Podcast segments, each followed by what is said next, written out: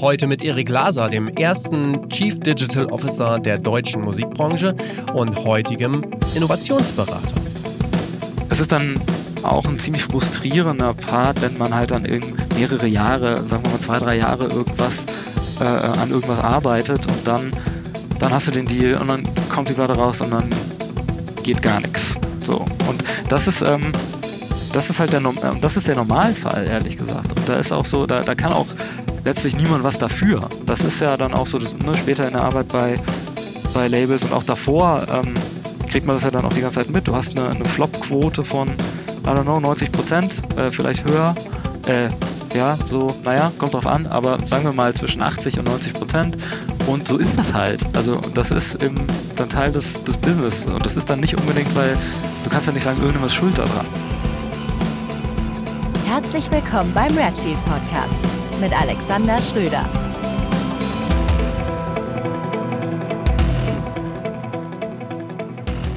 Ich freue mich heute mit Erik Laser im Redfield Podcast zusammenzusitzen. Erik war unter anderem als Manager für Jennifer Rostock äh, tätig und als Chief Digital Officer von Warner Music für Zentraleuropa, quasi der erste CDO in der deutschen Musikbranche. Jetzt berät er die Entertainment-Branche bei der digitalen Transformation und trotz allem ist er ja auch immer noch als aktiver Musiker unterwegs. Und ich freue mich sehr auf die kommende Stunde. Herzlich willkommen, Erik. Äh, vielen Dank, trotz allem. Trotz allem, genau. ja. ähm, du als Experte für Digitales und allem drumherum, das wievielte Podcast-Interview ist das jetzt für dich? Äh, das dritte, glaube ich. Tatsächlich schon. Ja. Schön. Ja. Ja. Ich höre auch immer äh, relativ regelmäßig Podcasts in Fitnessstudios, ist ja das, was man äh, ja, äh, das so macht, ne? während ja. man da irgendwie seine Sätze macht. Und, äh, nö, es ist ein schönes Medium und äh, super auch, dass das so jetzt äh, ja so in den Mittelpunkt des, der Aufmerksamkeit gerückt ist. Total. Finde ich auch. Ähm, wir fangen mal vorne an, würde ich vorschlagen. Okay. Ganz vorne. Und oh, oh. Äh, da habe ich nämlich noch so, äh, da hat es ein bisschen bei mir gerappelt in der Recherche, weil ich habe festgestellt, äh, du bist ja ähm, damals, hast du in einer Band gespielt aus Darmstadt, Everest. Ja. Und da ist mir nämlich aufgefallen, da gibt es tatsächlich nicht so direkt, aber indirekt eine Verbindung zu Redfield Records, weil äh, das war damals beides so Emo, Emo-Core, Emo-Punk äh, unterwegs. War das auch so richtig, du warst ja Gitarrist und mhm. bist auch immer noch Gitarrist und war das so der, der Einstieg für dich so richtig in der Musikszene, auch national? Hm, pff, nee, also eigentlich, ähm, eigentlich fing das schon eine Weile davor an. Also ich hatte auch schon verschiedene andere Bands mhm. und der Einstieg war so ein bisschen, wenn man so will, aus Versehen. Ich habe ähm, dann angefangen, Punk-Hardcore-Shows in, in der Oettinger Villa in Darmstadt zu ja. veranstalten. Das war noch äh, drei, vier, fünf Jahre vor Everest auch. Okay. Ähm, und auch so maximal naiv, damals noch per Fax Jawohl. Ähm, an so Booking-Agenturen, hallo, ich möchte gerne Ignite buchen, habe ich, hab ich gefaxt. Und dann hat es geklappt?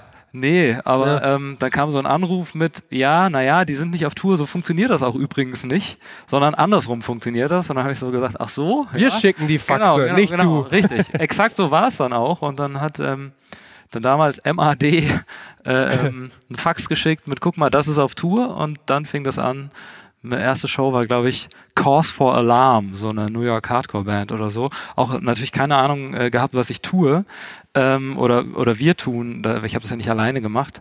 Ähm, aber ja, das war dann so, so, so der Einstieg und ähm, das, also fing dann an, da war ich noch in der Schule, so 17, glaube ich, 18 und ja, da habe ich, das dann so nebenbei gemacht und dann tatsächlich auch nach der, nach dem Abi dann so ein Jahr, anderthalb oder so quasi nichts anderes. Also so, ich okay. habe noch zu Hause gewohnt, mhm. äh, ich wusste auch nicht so genau, was ich machen soll und habe dann eben das intensiviert und dann relativ viele äh, Konzerte veranstaltet.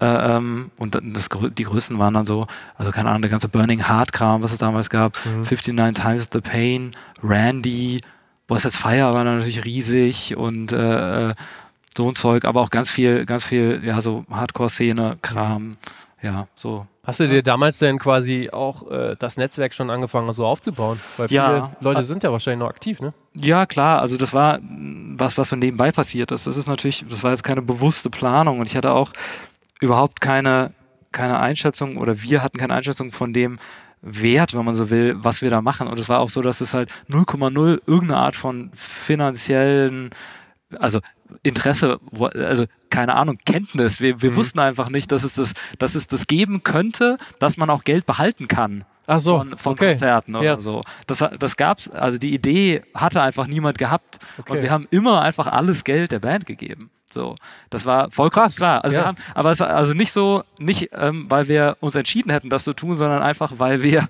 nicht wussten, dass es die Möglichkeit geben könnte, dass man auch Geld behält. Weil dann So. seid ihr ja bestimmt sehr beliebt gewesen. Äh, Ja, ach, pf, Oder? klar, ja. Naja, ich weiß, wie es dann halt so ist. Ne? Wenn nur zehn Leute kommen, dann gibt es auch nicht besonders viel Geld zum Weitergeben. Weißt ja, weißt, weißt ja, so, okay. ist. Ja. Äh, ähm, und äh, ja, naja, und äh, dann Netzwerk, ne, ohne dass man das so genannt hat, aber das passiert dann so ein bisschen von alleine, ne, ja, dass genau. man dann die, die ne, andere Bands kennenlernt, man andere Promoter, dann halt gerade Rhein-Main-Gebiet, Wiesbaden, Mainz, Frankfurt, dass man halt da die ganze Zeit äh, rumgeturnt und klar kannte man die Leute, kannte die Bands und Ja. dann war das dann natürlich dann mit den eigenen Bands dann umso einfacher, dann zumindest in diesem Kosmos dann halt irgendwie anzufangen, Konzerte zu spielen. Mhm. Und äh, Everest hatte sich dann so entwickelt nach einem, ja, also wie gesagt, nach so ein paar, paar Jahren. Das war auch kein großer Masterplan, sondern auch so, wie das halt so ist, dass Ja. sich halt dann Leute finden, wo es ganz gut funktioniert. Und dann, wo man gemerkt hat, okay, da geht jetzt so ein bisschen mehr als, als vorher bei der Deutschbank-Band ging oder bei Ja. an anderen Stellen. Und ähm, genau so hat sich das entwickelt. Okay. Und dann aber, bis es dann so in Richtung Karriere oder was auch immer, oder nennen wir es mal professioneller, äh, also oder raus aus der Szene ging, hat es noch eine ganze Weile gedauert. Also, Okay. ja. Um das mal so abzukürzen, ich habe in der Recherche ähm, die Info gefunden, dass ihr als Band tatsächlich auch wirklich nach Berlin gezogen seid. Mhm. Und ähm, laut eurem damaligen Schlagzeuger äh, schon fast einen Major-Deal in der Tasche hattet. Ja, ja, also Ja? das war, genau, hatten wir, ähm, das war dann, das ist im Prinzip alles so, so bilderbuchmäßig, ne? Mhm. Äh, äh, Major Deal und dann, ah, wir, äh, dann ne, nimmt man eine Platte auf und dann, ja, ist irgendwie keine Single dabei und okay, müssen wir nochmal schreiben. Ah, Und dann haben wir dann einen Co-Writer bekommen aus England und dann haben wir geschrieben und dann, ja, ist immer noch irgendwie keine Single dabei und dann A&R, äh, beziehungsweise dann nicht A&R gefeuert, aber halt Label umstrukturiert und ähm, dann war auf einmal das Label, so wie es vorher da war, gar nicht mehr da und hieß anders und es waren andere Leute und die fanden das dann sowieso, wer, wer ist das eigentlich, was ist das für eine komische Band Ja. und so und äh, dann kam das Album nie raus ja, Okay. in, diesem, in dieser Struktur und wir haben das dann äh, ähm, wenn man so will, das Master gekauft. Ja? Also wir haben quasi die Aufnahmen dann selber bezahlt und äh, das dann selber veröffentlicht. Aber das war auch schon das zweite Album. Also es, es gab Okay. vorher äh, ähm, eine EP und ein Album auf Join the Team Player, äh, also bei Marco Walzel. Ja. Äh, ähm, Avocado Booking. Genau, genau. Ähm, was ja auch eher so ein bisschen Hardcore-Label war, auch dann eher so aus dem Netzwerk kommen. Mhm. Ne? So, und das war ja dann auch damals so, dass dann dieses Szene-Ding vielleicht ähm, ja gar nicht unbedingt so was mit der Musik zu tun hatte, sondern eher was mit den Leuten. Ja. Und dann irgendwie eine Attitude oder Stimmt. meinetwegen einem Wertesystem drumherum oder so. Okay.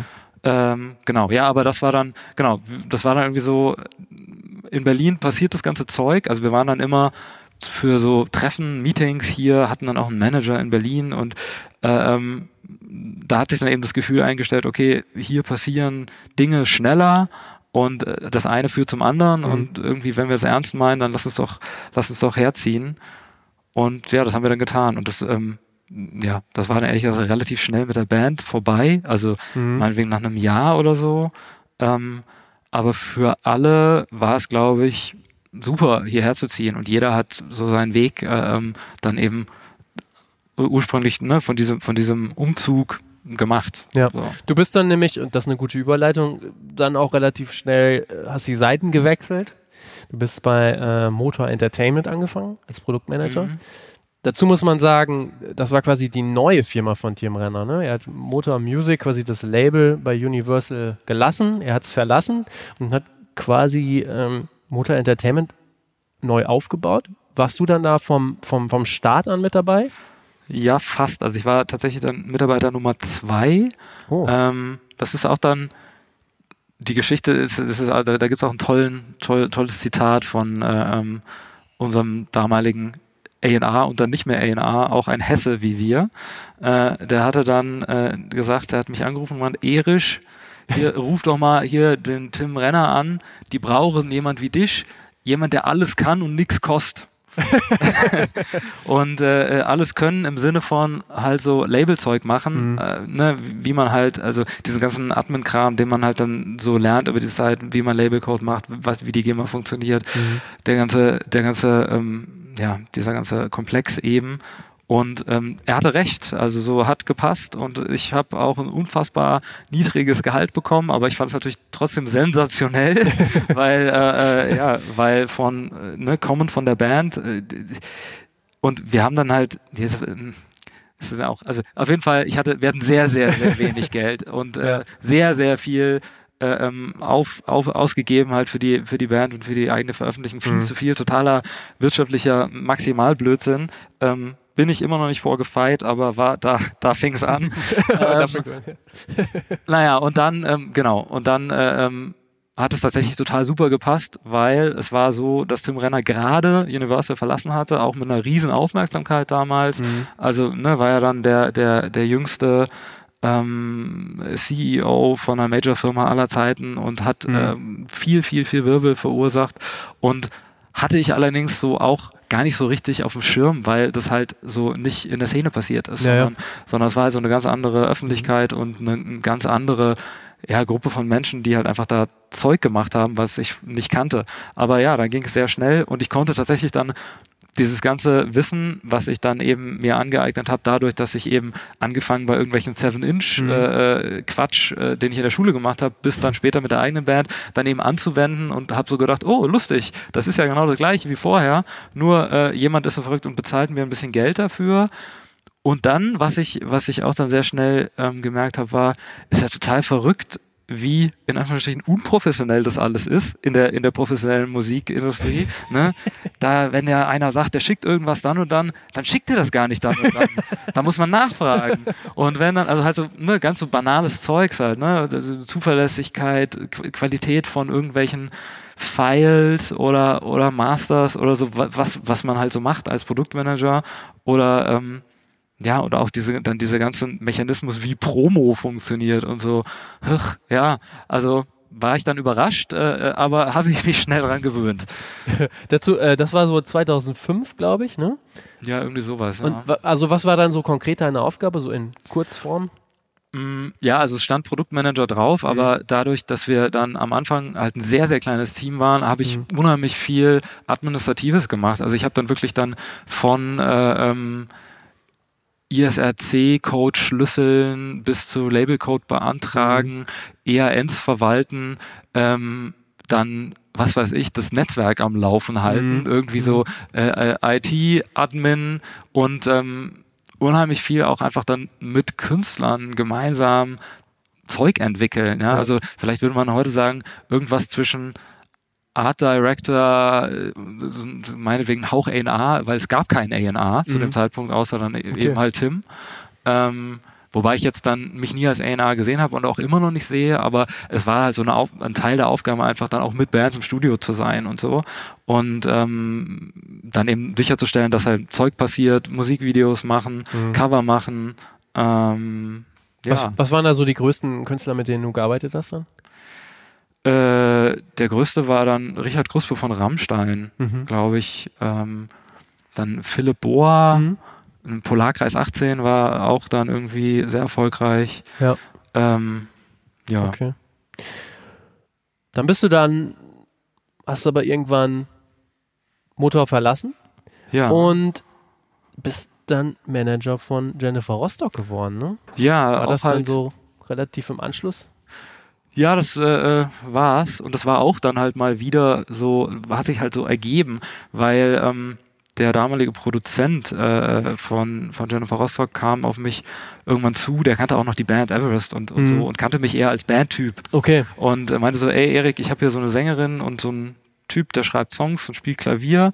Die brauchen eine, ich mache jetzt so, eine, so, ein Projekt daraus, die brauchen eine Band. Bist du in der Band spielen? Und, ne? und ähm, hm ich brauche alles, ja, ich habe nix und äh, ne, und ich so, äh, ja, hm, nee, will ich eigentlich nicht, aber ich hätte da jemand, glaube ich, und habe dann eben sozusagen meine halbe alte Band Everest vermittelt ja. an diesen Producer, mhm. wo ja, ja, die dann tatsächlich eben dann ist dann der Bassist und der Drummer sind dann eingestiegen in das, was was Jennifer Rostock wurde. Der ja. Bassist ist dann relativ schnell wieder ausgestiegen. Der Drummer ist, ist dabei geblieben bis zum Schluss. Genau, und ja. das war dann so, dass ich dann äh, aufgrund dessen einfach dann so eine gewisse Nähe dazu zu diesem Projekt hatte und das so einfach immer mitbekommen habe und einfach auch so immer da war. Ja, Okay. Und ähm, das hat sich dann einfach so ergeben. Und dann Äh, war das einfach so der Typ, der eh äh, immer da ist, der kann jetzt auch mal was tun. Ja, also was heißt immer da, Ja. aber der, der Typ, der irgendwie so ein bisschen Ahnung von dem Mhm. Zeug hat und äh, schon Okay. mal eine Plattenfirma von innen gesehen hatte.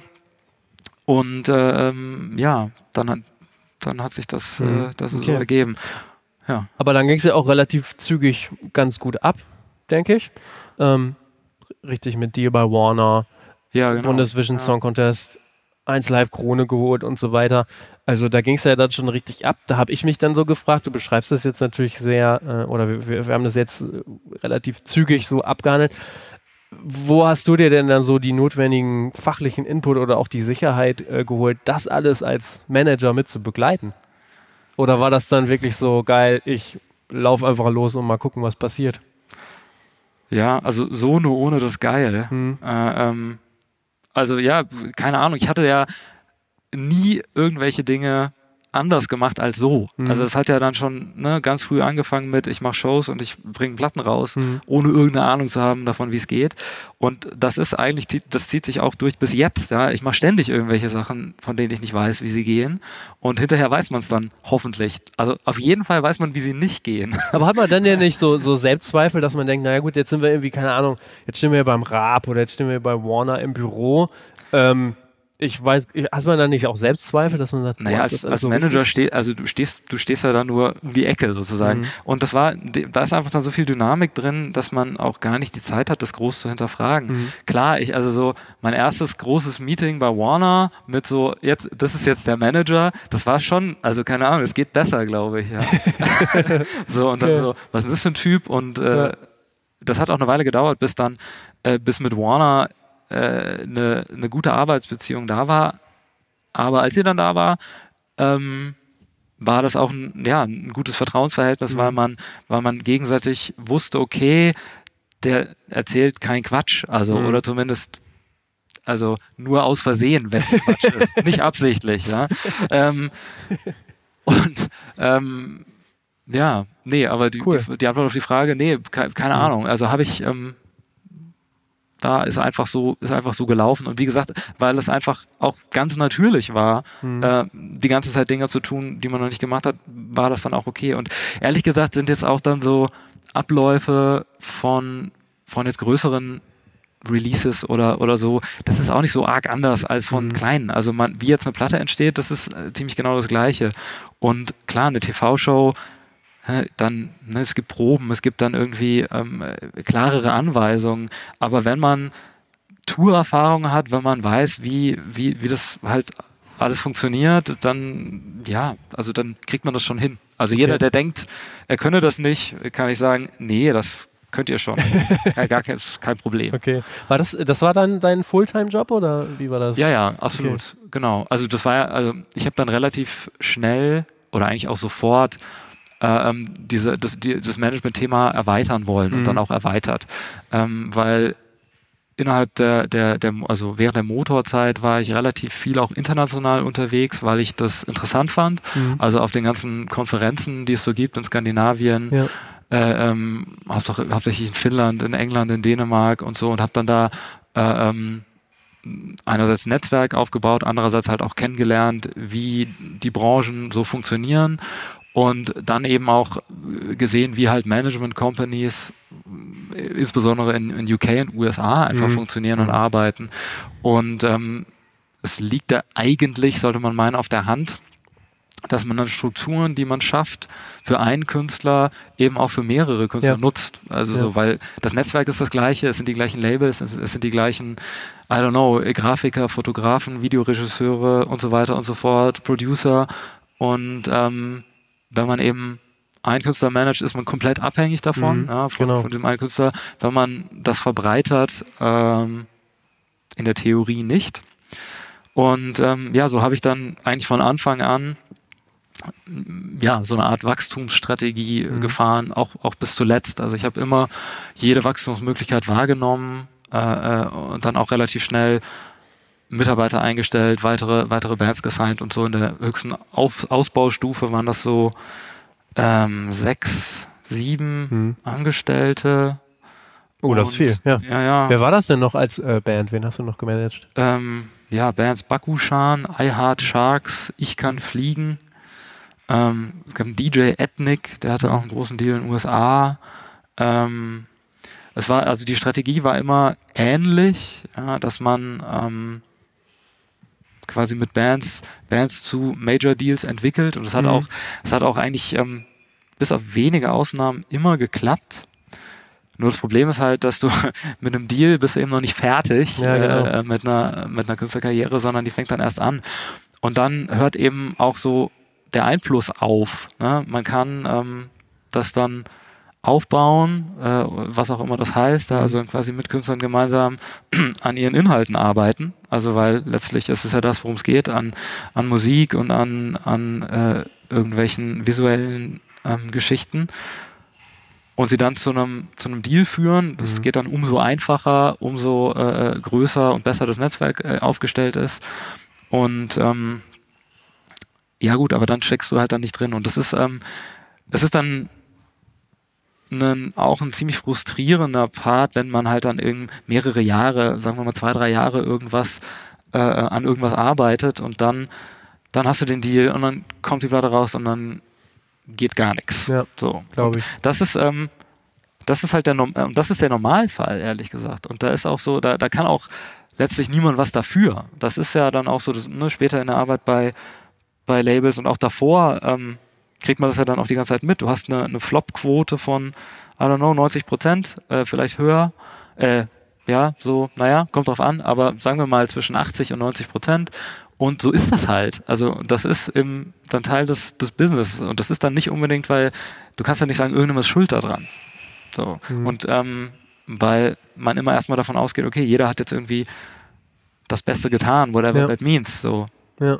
Was Okay. ist der beste Song? Keine Ahnung, ne? Hm. Das ist Aber nochmal, du sagtest das eben so nebenbei. Das war schon immer das Ziel, eine Band aufzubauen, um sie zum Major-Label ähm, zu bekommen. ja, Also, Also das große Spiel so, ne? Ja, ja, Ja. ein bisschen, ne? In der, ähm, in der, zu dieser Zeit ja, weil es auch einfach irgendwie so eine wirtschaftliche Notwendigkeit war. Ich habe mir Mhm. das halt so ein bisschen gebaut, dass ich eben eine, oder wir dann einfach eine große Struktur waren. Mhm. So, das waren auch nicht alle Bands, es waren so ein Dutzend Künstler über die Mhm. Zeit, ja. Ähm, so, und dass dann einfach die Struktur sozusagen das bedingt hat, dass es hohe Umsätze Ja. gibt. Also was heißt Mhm. hohe? Also, ne, dass es Umsätze gibt, die, die, das Ganze, die das Ganze tragen.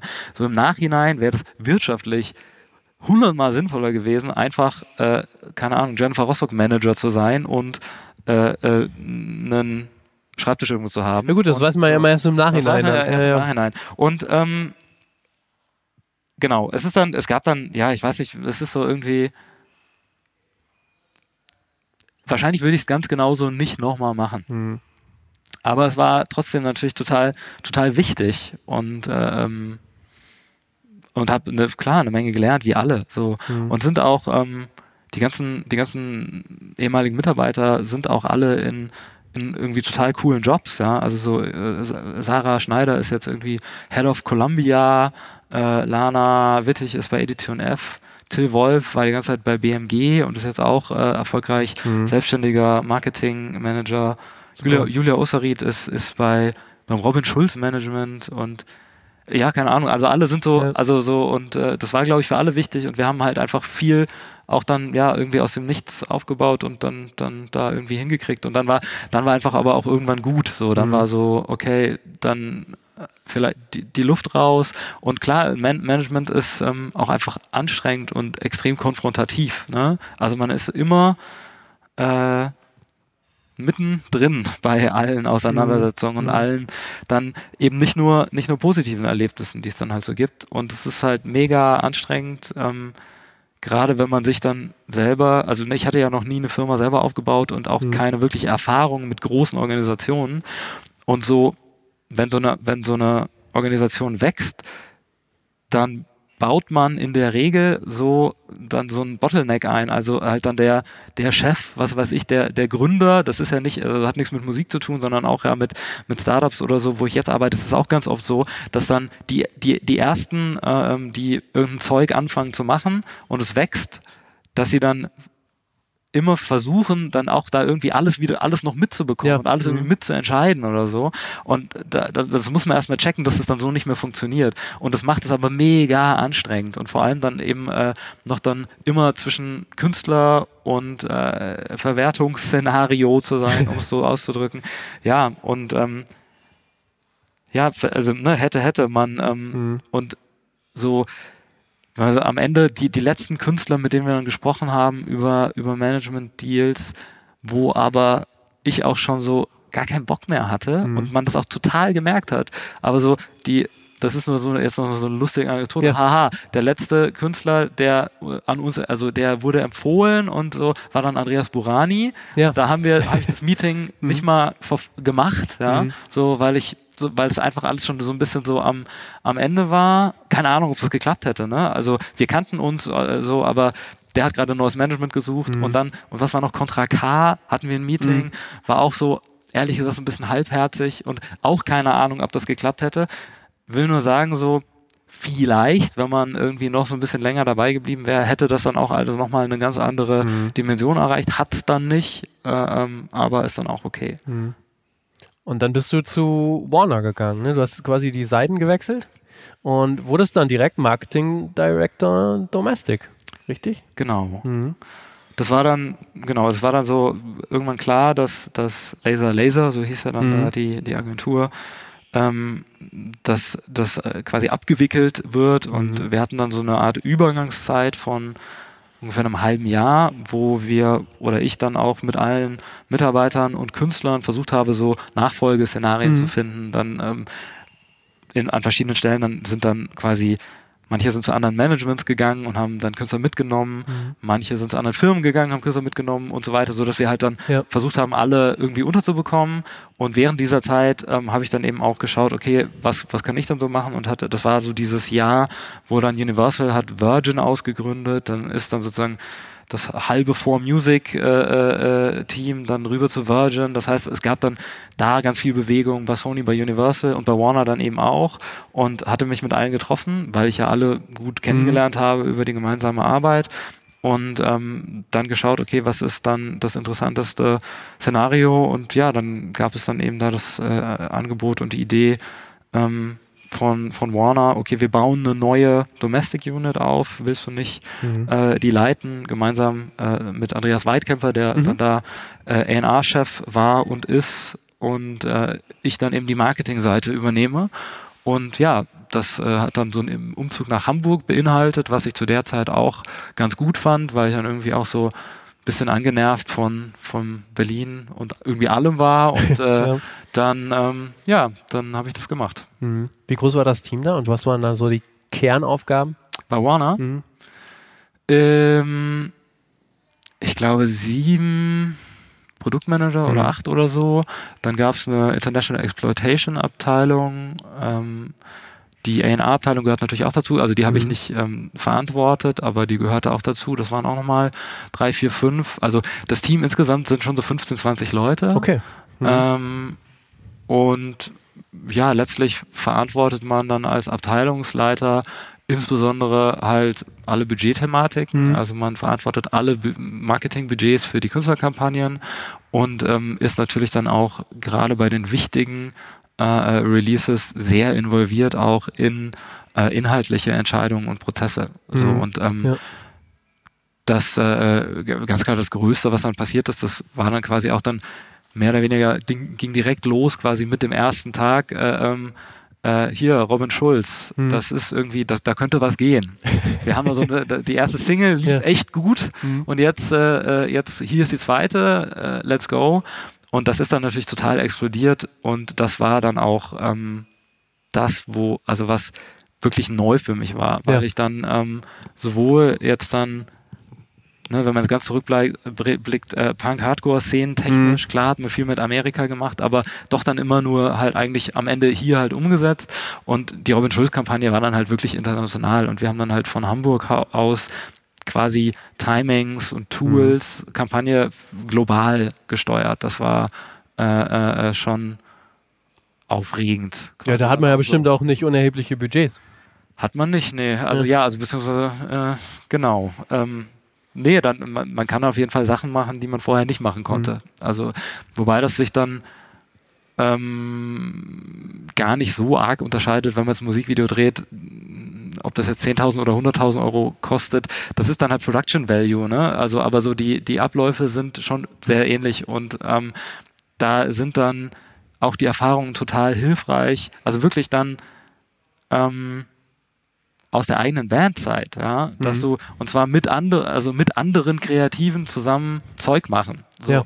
Und das ist ja dann auch das, was ähm, was im Prinzip dann ja Management war und ist, dass man zwischen Leuten übersetzt, vermittelt, dass man eine Empathie hat und versteht, wie funktioniert die Person, was, warum äh, will die dies und nicht das und umgekehrt und äh, das dann eben dann mit Ja. Leuten gemeinsam hinbekommt, Mhm. dass irgendein Zeug am Ende rauskommt. Ja. So. Ja. Und ähm, das habe ich dann da, ehrlich gesagt, an der Stelle ist mir das das, das erste Mal aufgefallen. Ah, irgendwie ist das alles die ganze Zeit das Gleiche. Ich mache quasi, die, also ich mache lauter andere Sachen und es heißt irgendwie anders, aber ich mache trotzdem Okay. immer das Gleiche.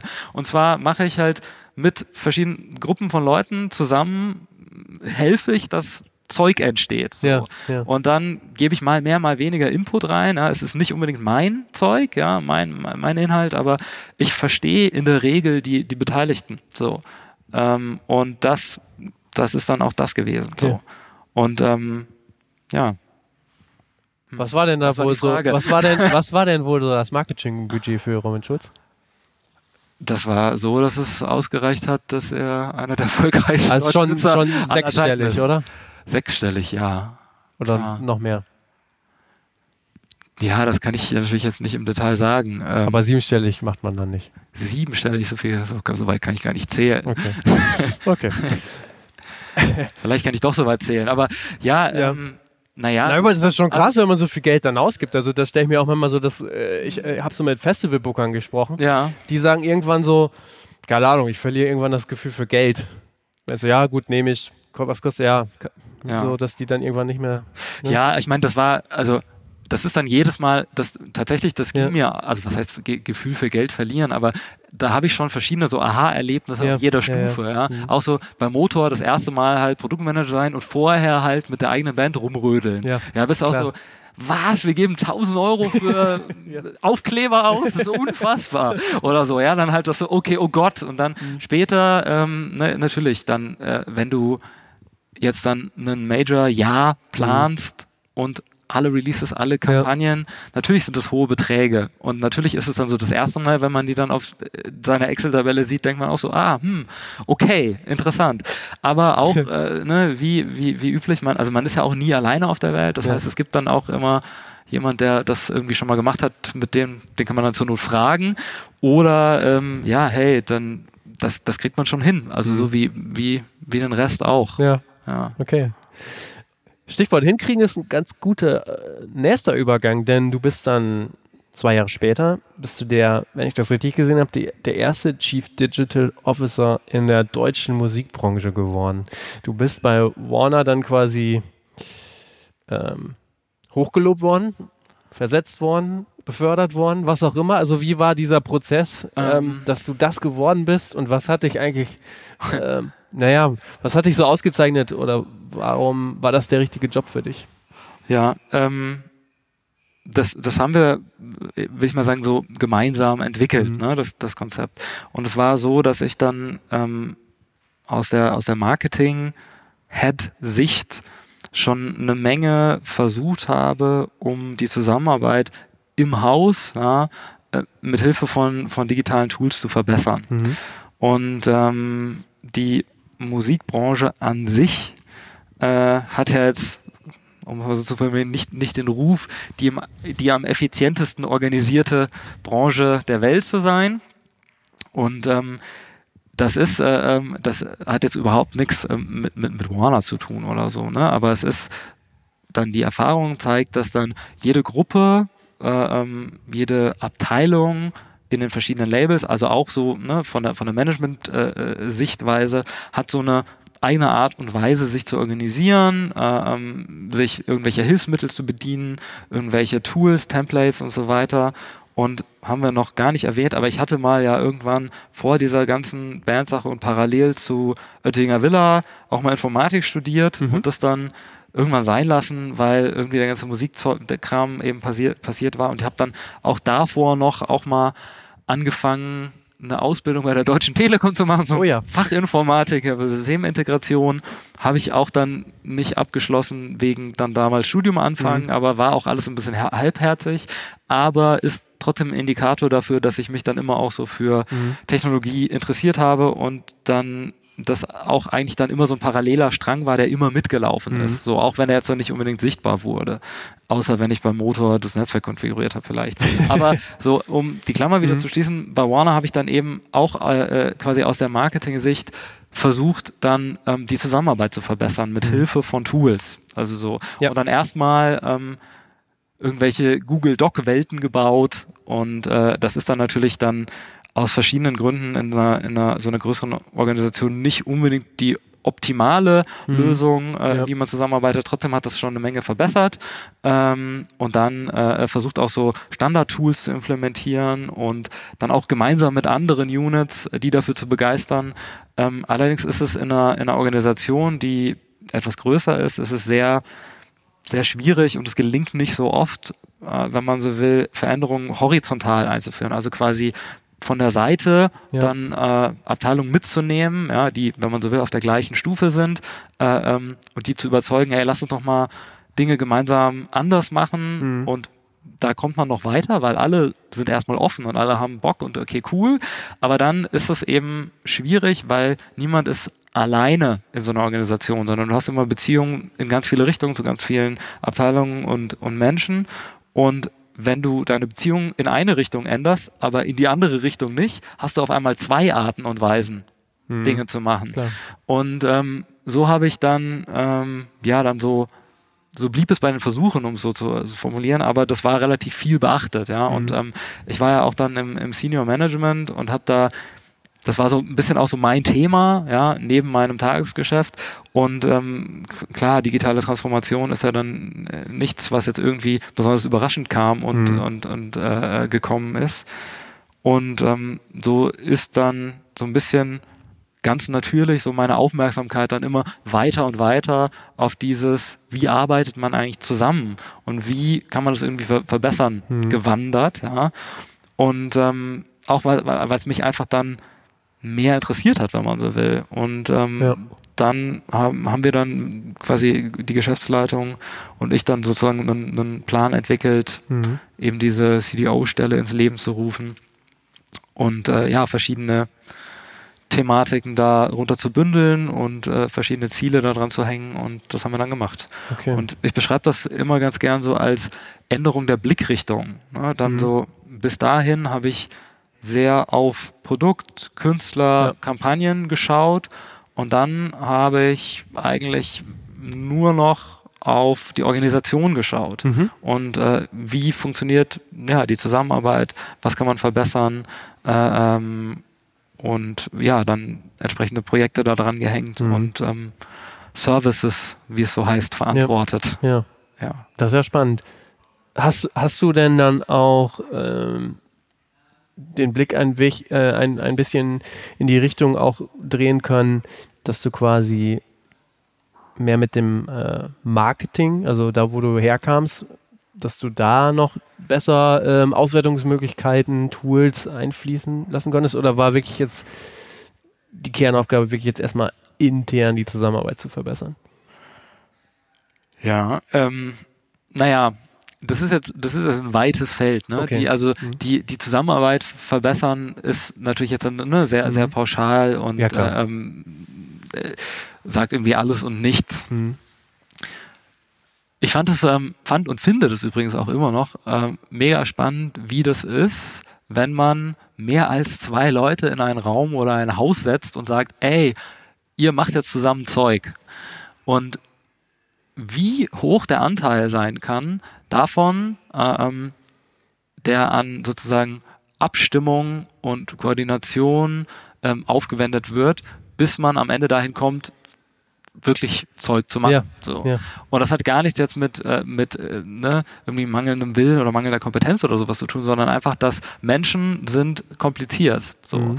Und es gibt, ähm, gibt dann einfach äh, verschiedene inhaltliche Ansätze, Theorien äh, ähm, aus jetzt also aus der, aus der Startup-Szene kommend, äh, Lean Startup ist quasi mhm. dann eins der, der, der Kernbücher. Grundsätzlich die sogenannte agile äh, ähm, Herangehensweise an Projekte und Entwicklungen, ähm, Design Thinking als, als wenn man so will, Schule, die sich, die sich mit Problemstellungen beschäftigt, ähm, was ich alles mega spannend fand und finde. Und auch dann da einen, einen großen, wenn man so will, Bedarf oder zumindest mal eine große Projektionsfläche mhm. ge gesehen habe, ja, äh, äh, und auch immer noch sehe in der Musikindustrie und dann auch in dem Fall bei Warner. So. Und ähm, es gab dann einerseits sogenannte, also ne, es gibt dann bei, bei großen Labels gibt es immer Repertoire-Units, mhm. das sind, wenn du so willst, dann die Marketing- und A&R-Einheiten und dann gibt es Service-Units, das ist, wenn du so willst, alles andere, also Promotion, Vertrieb und äh, ähm, was ich dann verantwortet hatte äh, ähm, als CDO, waren dann die, wenn man so will, digitalen Services, obwohl ich das Wort digital immer nicht mag, aber das äh, vereinfacht dann so ein bisschen. Also beispielsweise ähm, das äh, digitale Advertising, also Advertising auf ja. äh, insbesondere Facebook äh, und Google und natürlich noch ganz vielen anderen Plattformen. Dann äh, die Service Unit, die sich um Social Media, Beratung und Kanäle gekümmert hat, ähm, die Insight and Planning, Marktforschung, wenn man so will. Und dann eine Kernaufgabe, die ich mir gestellt habe, war eben diese ganzen Services ähm, einerseits miteinander zu verbinden und andererseits den Nutzen mhm. zu maximieren für eben die Repertoire-Units. Ähm, das war so die sozusagen die eine okay. Hälfte der, der, der Aufgabe und die andere ist dann so ein klein wenig abstrakt sein, nämlich dann da ja das tatsächlich irgendwie Gestalten der digitalen Transformation. Was heißt das eigentlich mhm. für Kunden, Künstlerinnen, Mitarbeiter und das ist dann das, wenn man so will, mhm. äh, was dann auf die Zusammenarbeit abzielt. Und ja, da sind sehr, sehr spannende Projekte entstanden. Okay. Ähm, ja. Mhm. Dann bist du bei Warner aber irgendwann wieder gegangen. Ich glaube, nach zwei Jahren oder so ungefähr. Ja, ja, genau so. Ähm, hast dich dann als wieder selbstständig gemacht, als äh, Innovationsberater, glaube ich. Kann man das so sagen? Mm, ja, ja. Kann man so sagen. Ähm, bist wieder nach Berlin gegangen und hast dann wieder für Warner gearbeitet. Kann das sein? Unter anderem. Ja. Also, äh, genau. Mhm. Ähm, ja. Okay. Ja, ja. Ja, aber das ist, ja. ich denke, du wirst da ja dann gewisse Sachen auch weitergeführt haben. Was ich dann nochmal äh, aber gerne wissen würde, wie sieht denn so dein Tagesgeschäft aus? Also, was macht ein ja. Innovationsberater Erik Laser ja. So den ganzen Tag? Also, ich habe ähm, ich habe versucht, so ein bisschen von der Musikbranche wegzukommen. Mhm. Das hat nicht so gut geklappt, ehrlich gesagt. bist du eigentlich noch, bist du, also bist du bis zum Ende äh, Jennifer Rostock Manager gewesen? Nee, nee. Okay. Ähm, das, äh, also ich konnte ja schlecht, also bei Warner Marketingleiter sein. ja, in der Musikbranche geht viel, ne? äh, ja, nein, das hat, ist dann sozusagen ja. mit, äh, mit okay. dem Ende der Agentur, äh, okay. ähm, dann ähm, haben wir uns auch getrennt damals. Ähm, genau, also ich habe versucht, so ein bisschen ähm, von der Musikbranche wegzukommen und dann auch eben in Projekte zu zu kommen, was heißt zu kommen, ne? Oder mich äh, ähm, da so ein bisschen mehr zu, für interessi zu interessieren, für, für mhm. einfach für andere Organisationen, weil ich dachte, mhm. okay, das ist interessant und spannend und da kann ich was lernen. Und ähm, es hat sich jetzt so ergeben, dass ich jetzt in dem Jahr, wo ich das mache, ein bisschen länger, ähm, dass ich dann doch hauptsächlich für wieder für Musikfirmen arbeite oder Firmen, die irgendwie zumindest nah da dran hängen. Mhm. So. Und ähm, letztlich ist das sehr ähnlich der Ansatz äh, zu dem, was ich gerade beschrieben hatte. Ja? Dass ich, ähm, also für mich ist eine Bedingung, dass man bei einem Projekt gemeinsam ähm, üblicherweise dann äh, unter Verwendung von sogenannten Design Thinking Workshops äh, ähm, sich mit den Problemen auseinandersetzt und dann auch immer einen kompletten Blick auf die Herausforderungen und Probleme hat. Also auf gar keinen Fall äh, jemand sagt, ich will eine App, die soll das und das ja. lösen und dann mhm. sage ich, ja, okay, ich baue eine App, die so, sieht genauso aus, sondern dann sage ich, aha, interessant, ähm, warum willst du denn die App bauen? Und hast du schon mal die Leute gefragt, die die App benutzen sollen, was eigentlich, was die eigentlich genau wollen? Und ähm, das ist dann für mich quasi die Grundvoraussetzung, dass, dass äh, jemand bereit ist zu sagen, okay, mhm. ich ähm, roll das nochmal, wenn man so will, von vorne auf und man beschäftigt sich ganzheitlich mit dem, mit der, mit der Herausforderung. Ähm, dann begleite ich genau das. Ja, das sind dann äh, Workshops, die ich dann in der Regel dann mit, mit äh, ähm, Innovationsberatern, teilweise ne, Facilitatern äh, gemeinsam durchführe, wo man eben dann der Problemstellung auf den, auf den Kern geht, äh, auf den Grund geht und manchmal ist das Projekt da vorbei, äh, manchmal fängt es dann da erst richtig an, weil mhm. man dann eben eine Lösung ja, für das dann da so definierte Problem baut. Das ist in der Regel Software. So, das kann Standardsoftware sein, die man dann einführt. Es kann aber auch Software sein, die man dann baut, mhm. ja, äh, passend auf das Problem. Und ähm, diese, dieses Entwickeln der Lösung funktioniert dann eben nach den, nach den Lean Startup und äh, äh, Agile Methoden. Und da nehme ich dann in der Regel die Rolle des Product Owners ein. Das ist dann auch wieder so eine, so eine Schnittstellenfunktion, wo wir wieder bei dem, bei dem Übersetzer wären, mhm. ja, ähm, wo ich dann so ähnlich wie, ne, wie beim Musikmanagement oder so, ja, nur jetzt im anderen, in einer anderen Funktion, wo ich dann einerseits verstehe, was, was möchte das Senior Management, was möchte, was sind die Ziele von der Organisation. Gleichzeitig kann ich aber auch gut nachvollziehen, okay, was, was, was möchte die, die Kundengruppe? Ja, es mhm. sind oft dann auch Künstler oder, oder es sind dann Mitarbeiter von, von, von beispielsweise Labels oder Verlagen. Und gleichzeitig kann ich aber auch mit Entwicklern, Softwareentwicklern und äh, Design Designern äh, äh kommunizieren und die verstehen und quasi dann dazu beitragen, dass eben die Lösung hoffentlich auf die, auf die Problemstellung passt. Okay, cool. Ähm, wie schätzt du denn, du sagst, ähm, du bist aus dieser ganzen Musikbranche nicht so richtig losgekommen, du bleibst immer mal wieder da. Ähm, jetzt, wenn man sich mit der Startup-Szene national oder international äh, beschäftigt, äh, äh, hat man das Gefühl, es boomt ohne Ende, gerade wenn man hier in Berlin ist. Wie schätzt du denn so die Startup-Branche speziell in der Musikbranche ein? Gibt es da wirklich auch mal, äh, gibt es da was, auch aus Deutschland, dass man sagt, oh, das ist innovativ, das ist mal neu und das ist jetzt nicht so, so ein Hobbyprojekt? Ja, naja, es gibt eine ganze Menge. Es ist so, so ein bisschen die Frage, was, was, ne, viele, es gibt viele Definitionen von mhm. Musikbranche. Und die meisten Startups jetzt hier in Berlin, mhm. auch die ich, die ich kennengelernt habe, beschäftigen sich dann, wenn sie quasi sagen, sie sind ein Musikstartup, beschäftigen sie sich tatsächlich mit Musik machen. Ne? Das ist Ach so, ja, okay. hm. also beispielsweise irgendwelche AI-generierten Songs äh, oder irgendwelche Mix- und Mashup-Tools, ähm, ganz viel auch sei halt so ne, ne, Native Instruments und ja. äh, äh große Softwarefirmen, die dann dann äh, Plugins und so weiter machen, sind hier. Ähm, es gibt auch ein paar paar so sehr interessante ja, AI und Machine Learning Ansätze, die sozusagen Musik in Kontexte bringen können. Ähm, und ja, was, was war die Frage, was spannend ist? Ja, das ist genau. klar, es ist alles, das ist alles irgendwie spannend. Also ich, ähm, ich selber bin auch jetzt in, in zwei, zwei bis drei Gründungen involviert, wo ich die, wo ich die Ideen spannend fand mhm. und auch äh, teilweise mit beigesteuert habe. Aber du weißt am Ende, also es ist halt ja ne, ist es dann auch irgendwie so ähnlich wie, wie irgendwie so ein A&R-Prozess. Mhm. Also die Flop-Quote ist auch einfach mhm. unfassbar hoch und du weißt einfach vorher, ne, natürlich versucht man, versucht, man weiß nicht, was funktioniert, natürlich mhm. versucht man möglichst gut informiert Entscheidungen zu treffen, aber eine, eine hundertprozentige Sicherheit gibt es nicht. Mhm. Aber ja, also ich ähm,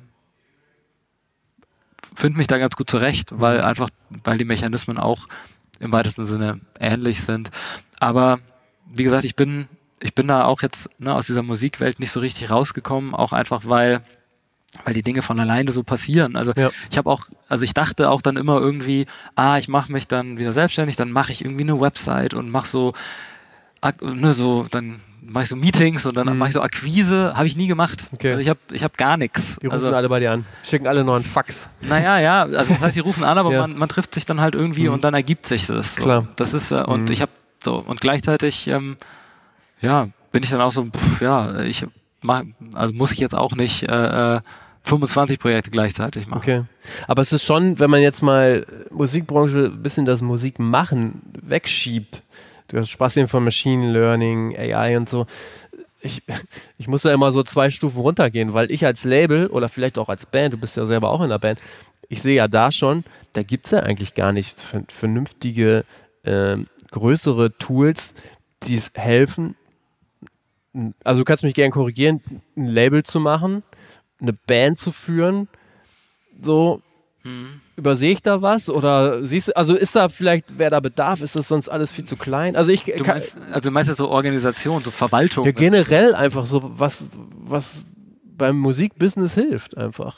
Oder muss man dann Ja, doch was, wieder auf Was große hilft denn beim? Musikbusiness? Da würde ich jetzt mal gegenfragen, Mhm. also einen guten, guten Song machen.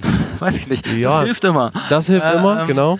Und ich, also es ist, ähm, es ist ein total schwieriger Markt. Also wenn ich Mhm. jetzt eine Software entwickeln würde, die meinetwegen einer Band hilft, sich zu organisieren, oder Mhm. gibt es auch bestimmt, keine Ahnung, gefühlt 100 Tools, die da so in die Richtung Mhm. ansetzen. Aber also ich, ich weiß nicht so, ob das dann wirklich das Problem der Band löst. Also das ist dann, Okay. da, da wären wir wieder bei der, ne, da, ich würde mich dann erstmal ganz im Detail auseinandersetzen wollen damit, was ist denn eigentlich dann sozusagen jetzt das Problem von, von Künstlern und Künstlerinnen so. Und aus jetzt der, der Erfahrung der, der ganzen Jahre würde ich sagen, wenn, was heißt Problem, aber die Hauptherausforderung ist tatsächlich der gute Song. Weil von dem hängt alles ab. Und das ist auch jetzt dann, ne, wenn man, wenn man mich so fragt, okay, was ist der Magic Trick, um Mhm. erfolgreich zu sein, den gibt es leider nicht. Ist voll blöd. aber den, also nu- null Komma gar nicht gibt's den. Mhm. Und aber die Bedingung ist einfach, dass, dass ein Song da ist, den irgendjemand hören will. Und das ist für mich dann auch die Stelle, an die erstmal, was heißt alles, aber zumindest der Großteil an irgendeiner Ressource reingehen sollte.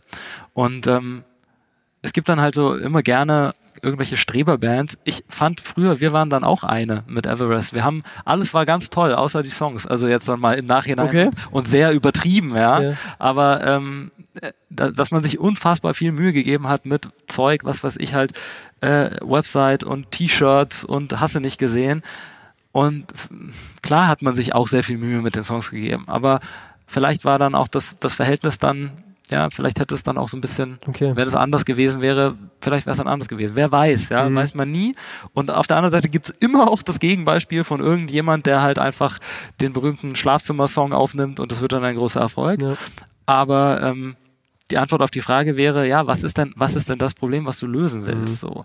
Und ähm, ich glaube, nein, ich glaube, es kann keine App lösen. Also nie. Okay. Ich befürchte auch nie kann die das lösen. Okay. Ja.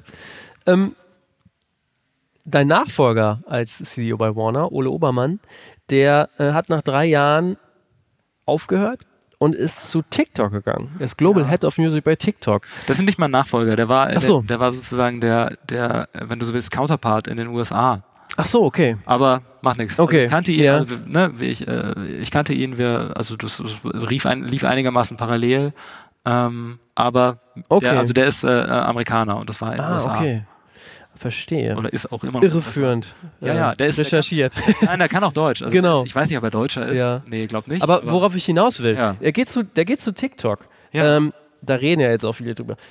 Wie ist das so? Wir haben jetzt über solche Dinge noch gar nicht so viel gesprochen. Schaust du dir sowas auch an? Siehst du das auch so ein bisschen mit als deine Aufgabe, solche Geschichten anzugucken? Äh, da ist ja einfach, ist jetzt gerade ein Riesenhype äh, um TikTok in der Musikbranche. Ja, also un unbedingt. Mhm. Also das ist ähm, im Prinzip alle sowohl technologischen Mhm. äh, ähm, als auch dann also te technologischen Veränderungen, Neuheiten und auch einfach Veränderungen im Ablauf, Mhm. wie äh, so ein Veröffentlichungsprozess für Künstler funktioniert, Mhm. ist, ist das, womit ich mich die ganze Zeit beschäftige. Also, und ich versuche auch mehr oder weniger alles, was es, was es so gibt an Startups und Plattformen auf dem Schirm zu haben und Mhm. schaue mir das natürlich auch an. TikTok ist jetzt ja natürlich nicht ganz neu, war, war vorher Musically, Genau. ähm, war auch schon damals, ähm, als ich noch bei Warner war, ein ganz wesentlicher Marketingkanal, äh, ähm, wo man mit äh, dann sogenannten Influencern zusammengearbeitet hat und auch dann mit der Plattform selber. Ähm, und äh, klar, also wenn jetzt Ole Obermann da hinwechselt, ist, ne, ist dann, so, dann immer auch die Frage, wie man dann so eine Position definiert, aber Ole hat ein super Netzwerk auf globaler Ebene mit, mit der Musikindustrie. Der war vorher auch lange Jahre bei Sony. Mhm. Ähm, und TikTok braucht jemand oder solche Plattformen brauchen jemanden, der ähm, so ein Netzwerk mitbringt und dann einfach auch ähm, bei Verhandlungen äh, ja entsprechend kompetent handeln Mhm. kann. Ich habe jetzt seitdem keinen Kontakt, keine Ahnung, was Ja. er genau da macht, Mhm. ähm, aber soweit ich das gelesen habe, ist er dann eher für, für so eine Rolle ähm, von ne, Verhandlungen von Rechten, Mhm. Verhandlungen von Deals zuständig, was ja dann auch, äh, ähm, was ja dann auch total wichtig ist, weil Mhm. natürlich, ähm, wenn man jetzt so ein Startup macht und sagt, ich mache mal so eine App, ja, dann wird es in der Regel, ist es relativ einfach, die Musik zu lizenzieren, ja, weil natürlich auch dann Labels ein Interesse haben, okay, cooles neues Zeug, äh, ähm, ne, wenn da was draus entsteht, ist super, let's go. Nimm erstmal für billig und dann sehen wir weiter, wenn es Genau, ja. erfolgreich wird. Und bei TikTok ist jetzt dann eben dann der Fall eingetreten, dass es erfolgreich geworden ist. Wobei die natürlich dann auch kein, kein Subscription-Business-Model oder so haben. Das kostet ja nichts. Mhm. Ja? Also ich bin da auch jetzt nicht in den Zahlen, aber natürlich ist es dann eine große Herausforderung, Mhm. auch wenn du jetzt Milliarden Nutzer hast, ja, dass du dann äh, einfach einen Deal findest, der für alle funktioniert, der für dich als Plattform funktioniert und dann eben auch dann für die, für die Lizenzgeber. Und das ist, glaube ich, eine mega spannende Mhm. Aufgabe und die Plattform ist die am schnellsten wachsende, wo Zeug mit Musik gemacht wird und durchaus spannender Job. Hast du sonst noch andere Tipps äh, oder ähm, glaubst du, dass andere Plattformen oder andere Kanäle in der Zukunft noch wichtiger werden? Ähm, ja, ach bestimmt. Also Tipp würde ich jetzt auch TikTok, also äh, ich würde das auch nicht sagen, jeder muss äh, ähm, Sachen mit TikTok machen. Das kommt Nee, nee. immer total auf, Nee. auf darauf an, was machst du für Musik, was hast du für eine Zielgruppe, wie willst du, wie willst du dich darstellen oder was bist du für ein Typ und so, ne? Ähm, ja, also ich denke, die da was heißt, ich will mich jetzt eigentlich nicht auf eine Plattform festlegen, Mhm. aber das, das Thema Finanzierung, denke ich, wird ganz, ganz äh, zentral in den Fokus der Aufmerksamkeit äh, rücken, weil losgelöst jetzt sozusagen aus den ganzen traditionellen Services, die die Labels so Mhm. anbieten und angeboten haben, rausgelöst einfach die Finanzierung als eigener Service Für Künstler, Auch- meinst du? ja, genau. Ja, okay. ähm, auch funktionieren kann und Stimmt. funktioniert. Und es gibt Mhm. ähm, da jetzt die ne, erste, erste ähm, wenn du so willst, so Instant Advance Angebote von Digitalvertrieben, also von STEM beispielsweise ähm, aus den USA und Amuse heißen sie, glaube ich, aus Schweden und äh, Patreon, Mhm. ähm, dieser, wenn du so willst, ja Creator Subscription Service bietet auch jetzt eine Vorschuss, also eine Vorauszahlung auf sozusagen Okay. deine äh, Subscriptions an. So, das machen die nur jetzt gerade so ein bisschen Beta-Testmäßig und ausgewählt. Aber das sind natürlich dann so ja, dann Szenarien, die, die dann wirklich nochmal massiv die Gesamtprozesse beeinflussen können. Absolut. Und da, da beschäftige ich mich auch sehr, sehr intensiv äh, mit und Mhm. ähm, denke, dass sich da Mhm. viel tun wird. So, Das ist spannend, ja. ja. Du hast mal gesagt, habe ich in der Recherche gelesen, wir nutzen Daten dazu, Künstler zu finden, nicht Produkte zu verbessern. Äh, da ging es, glaube ich, um Matrix Analytics. Da schoss mir nochmal so in den Sinn, es gibt ja diesen Film Moneyball, ich weiß nicht, ob du den kennst, mit Brad Ja, Pitt, ja. wo man, äh, wo quasi ein relativ schlechtes US-Baseball-Team quasi durch Analytics und Statistiken äh, gestützt immer besser wurde. Kannst du das nochmal so, also deine Aussage äh, nochmal so kurz erläutern? Ich weiß gar nicht, wo die herkommt, aber ja, kann schon sein. In Ähm, einem Vortrag. ähm, ja. ja. Ähm, naja, äh, ich war den Kontext, wie gesagt, ich weiß Ja. jetzt gerade gar nicht mehr, aber es ist so, dass ich natürlich mit, ne, Daten sind immer re retrospektiv. Also ich kann Mhm. nicht die Zukunft vorhersehen. Genau. Und ich kann auch nicht die, die Zukunft beeinflussen. Also muss irgendwas passiert sein, damit es Daten gibt.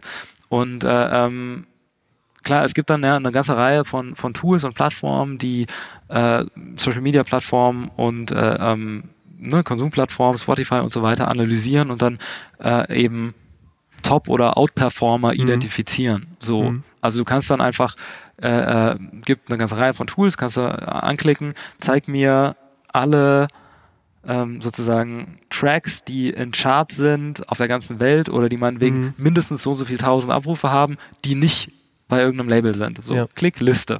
So. Okay. Und dann hast du, ähm, dann hast du dann da Outperformer, ja, die potenziell äh, äh, zum Signing in Anführungsstrichen frei sind. Ob die jetzt dann Bock haben oder nicht, sei Mhm. dahingestellt. Aber ähm, das, das funktioniert, das kann man machen. So. Und das ist allerdings jetzt so mit ein paar Jahren Erfahrung, seitdem es sozusagen diese Möglichkeiten gibt, ist es, also hat es jetzt nicht irgendwie grund, grundsätzlich irgendwas verändert, ja, sondern ähm, das haben halt alle, also jeder A&R hat Möglichkeit auf sowas zuzugreifen und dann eben Outperformer sich anzugucken. Und dann filterst du noch nach, nach Mhm. meinetwegen nach Deutschland und dann klick, schwuppdiwupp, hast du die Outperformer aus, aus Deutschland. Und das Blöde ist halt, alle A&Rs haben diese Liste. Ja. und die, die halt dann oben auf der Liste sind, die sind bei allen oben auf der Liste. Das macht es dann halt ja, schwierig Ja. bis unmöglich, halt dann irgendwie, okay, ich bin der Erste, der Schnellste, der, ich finde das äh, am allerbesten, sondern alle finden es halt gleich schnell oder langsam. Und ähm, auch jetzt dann einfach große Zahlen als Indikator zu nehmen für das wird in der, also das wird in der Zukunft erfolgreich sein, hat, hat erwiesenermaßen nicht funktioniert. Also man, man äh, schaue auf sehr, sehr viele Influencer, die anfangen zu singen, ähm, die so und so viele Millionen äh, YouTube oder Instagram äh, Kontakte haben Mhm. und trotzdem hört sich keiner das Lied an. Gibt immer auch die Gegenbeispiele, aber du kannst nicht sagen, es funktioniert immer so. Mhm. Und genauso kannst du nicht sagen, jemand, der eben mit einem Direktupload sehr viele Listener oder Abrufer auf seinem Song hat, wird Mhm. das auch das nächste Mal wieder haben. Mhm. Und ähm, so, aber du kannst sie identifizieren. Okay. Du kannst, äh, was du nicht kannst, ist halt ne, die Zukunft beeinflussen. Mhm. Man kann, und dann, dann, dann fängt es halt an, ne, die, dann fängt die kreative Arbeit an. Du kannst natürlich, wenn du möchtest, ja, und jetzt einen Künstler hast, der Bock darauf hat, äh, quasi da, datenbasiert Entscheidungen zu treffen, Ja. dann kann man sagen, okay, der Song, der, was weiß ich, mal ein blödes Beispiel, wo ich auf Englisch gesungen habe, funktioniert besser an diesen und jenen Ländern, Orten oder was, als der, wo ich auf Französisch gesungen habe, Okay. um mal jetzt Ja, ein genau. Beispiel Mhm. zu machen. Oder der, wo ich die, wo das die Saxophon-Hook hat Mhm. so und so äh, das und das gemacht und der Song mit der Händeklatsch-Hook, da ging gar nichts. So. Und du kannst dann versuchen, halt Ableitungen zu treffen und äh, dann, wenn man so will, mit A-B-Testing, Ja. ja, Dinge zu identifizieren, wo man sagt, okay, das hat irgendwie, das funktioniert besser, in Anführungsstrichen. Das Blöde bei Musik ist, so richtig funktionieren tut es nicht. Also so, Mhm. du kannst nicht, du kannst keinen Hitmarkt forschen. Und du Mhm. kannst auch Mhm. keinen Hit datenbasiert machen. Mhm. Geht nicht. Mhm. Du kannst, äh, ne, man kann versuch, versuchen, informierte Entscheidungen zu treffen, aber du hast nie die Sicherheit. Okay. Und das ist auch, das ist dann zwischenzeitlich auch, glaube ich, überall angekommen. Das bei sehr- allen, A&Rs und so weiter. Und das ist aber Ja. auch kein Problem. Also das ist halt so. Das Aber ist, es ist interessant, dass gerade du auch mit diesem technischen Background das so auch so klar sagst. Nochmal so abschließend, ähm, wenn man es jetzt so allgemein sieht, das wäre für mich wirklich eine Frage, mit der ich glaube ich auch oft äh, konfrontiert bin. Musikbranche, Bands generell, glaubst du, es gibt noch zu viel Bauchgefühlentscheidungen gegenüber zahlenbasierten Entscheidungen in der Musikbranche? naja, also ich finde es vollkommen okay, dass es bauchgesteuerte En Entscheidungen gibt. Und ich finde, das ist total wichtig. Und das ähm, eigentlich, wenn es die nicht mehr gibt, dann braucht man eigentlich auch nicht mehr die Musikbranche, würde ich sagen. So. Und ich finde auch nicht, äh, also es ist nicht immer richtig, datenbasiert also zu entscheiden. So. Das muss nicht immer richtig sein. Aber es ist, glaube ich, gut, wenn man, ne, wenn man ein, ein Level drüber steht und sich dann entscheiden kann, ist es vielleicht jetzt an dieser Stelle schlau, datenbasiert zu entscheiden, dann let's do it, ja, wenn man sich der Möglichkeit bewusst ist. Aber ich glaube, es ist total wichtig, sich dann auch bewusst dagegen zu entscheiden. Okay. Ein schönes Sch Schlusswort, würde ich sagen. Ja, Ich bedanke mich ganz herzlich für die Stunde, für das Interview, für die vielen Einblicke. Ich wünsche dir weiterhin alles Gute. Ähm, und verabschiede mich. Mach's ja. gut. Vielen Ciao. Dank. Dank dir. Ciao. Ja, das war das Interview mit Erik Laser. Ich fand es sehr spannend, dass dieser Digital- und äh, Digitalexperte und technische Experte ja dann doch auch am Ende immer wieder darauf verweist, am Ende kommt es auf den, auf den Song an und auf die Musik. Und das war wirklich ein sehr spannender Einblick. Ich hätte eigentlich noch viel mehr Fragen gehabt. Vielleicht kann ich die zu einem anderen Zeitpunkt mit ihm oder einem anderen Gesprächspartner dann auch nochmal aufgreifen. Wenn ihr da Ideen habt, äh, Gäste, die ihr gerne hören wollen würdet oder auch Themen, dann schreibt mir gerne auf allen unseren Kanälen. Ansonsten verweise ich nochmal auf die kommenden Folgen. Ich habe gesprochen mit Saskia Rient, die macht Artist Branding und Media Coaching. Auch nochmal sehr spannend. Und dann gibt es auch noch ein bisschen Input von der Booking-Agentur Zündstoff Booking. Mit den Bookern habe ich gesprochen. Genau, und ähm, es geht immer weiter. Jede Woche am Sonntag um 9 Uhr kommt der nächste Podcast. Ich wünsche euch noch ein paar schöne Tage. Macht's gut und tschüss.